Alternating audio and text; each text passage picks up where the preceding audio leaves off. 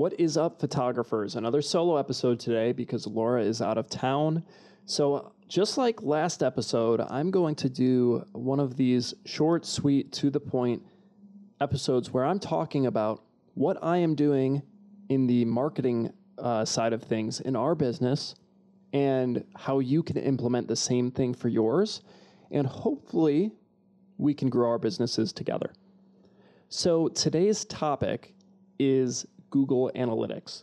And I'm not just talking about setting up Google Analytics on your website, but I'm talking about setting up reporting within Google Analytics so that you can understand the metrics that are important to your business that show you how your web traffic is behaving and where you can improve your website, how you can uh, improve your marketing based off of your web traffic, and in turn, book more clients and make more money.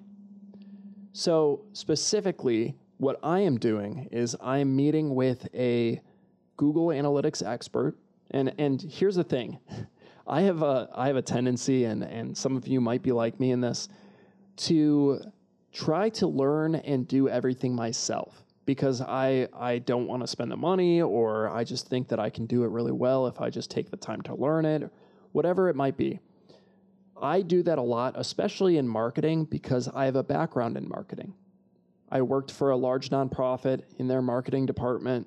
I studied marketing in college. I've taken so many different marketing courses, even after college, just to learn stuff on my own.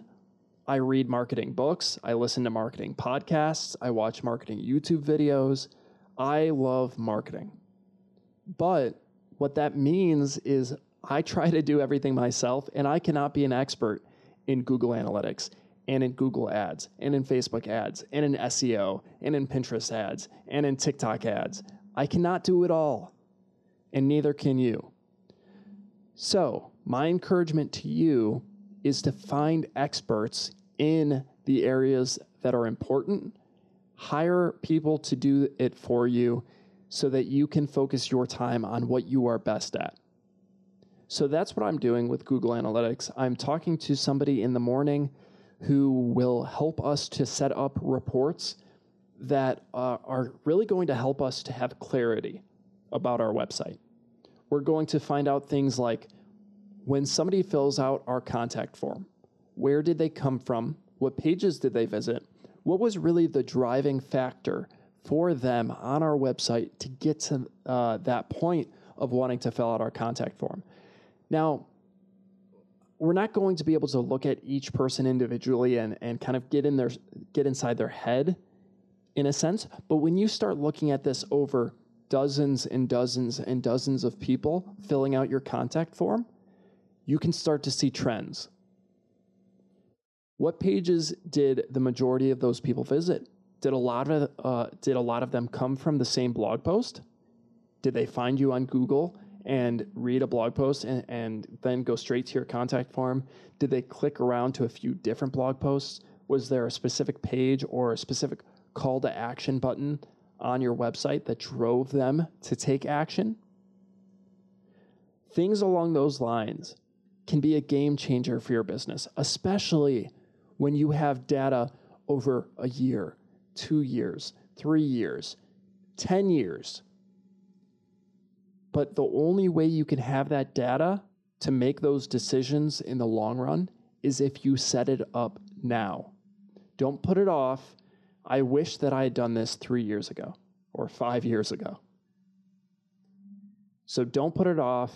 Set up Google Analytics reporting for the metrics that are important to your business so that you can understand your website's traffic and how you can improve it.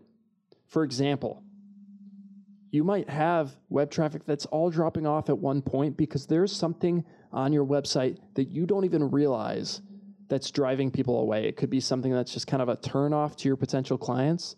It could be a broken link. It could be a design flaw. You won't know that unless you're paying attention to those metrics that are important. So, hire somebody to help you with that. Uh, that's all I'm going to talk about. A nice little five minute episode and uh, if you like this, I'm going to do more of these. So make sure you subscribe to this podcast. on whatever platform you're listening on. Give us a rating, really helpful to us, and we will catch you the next one.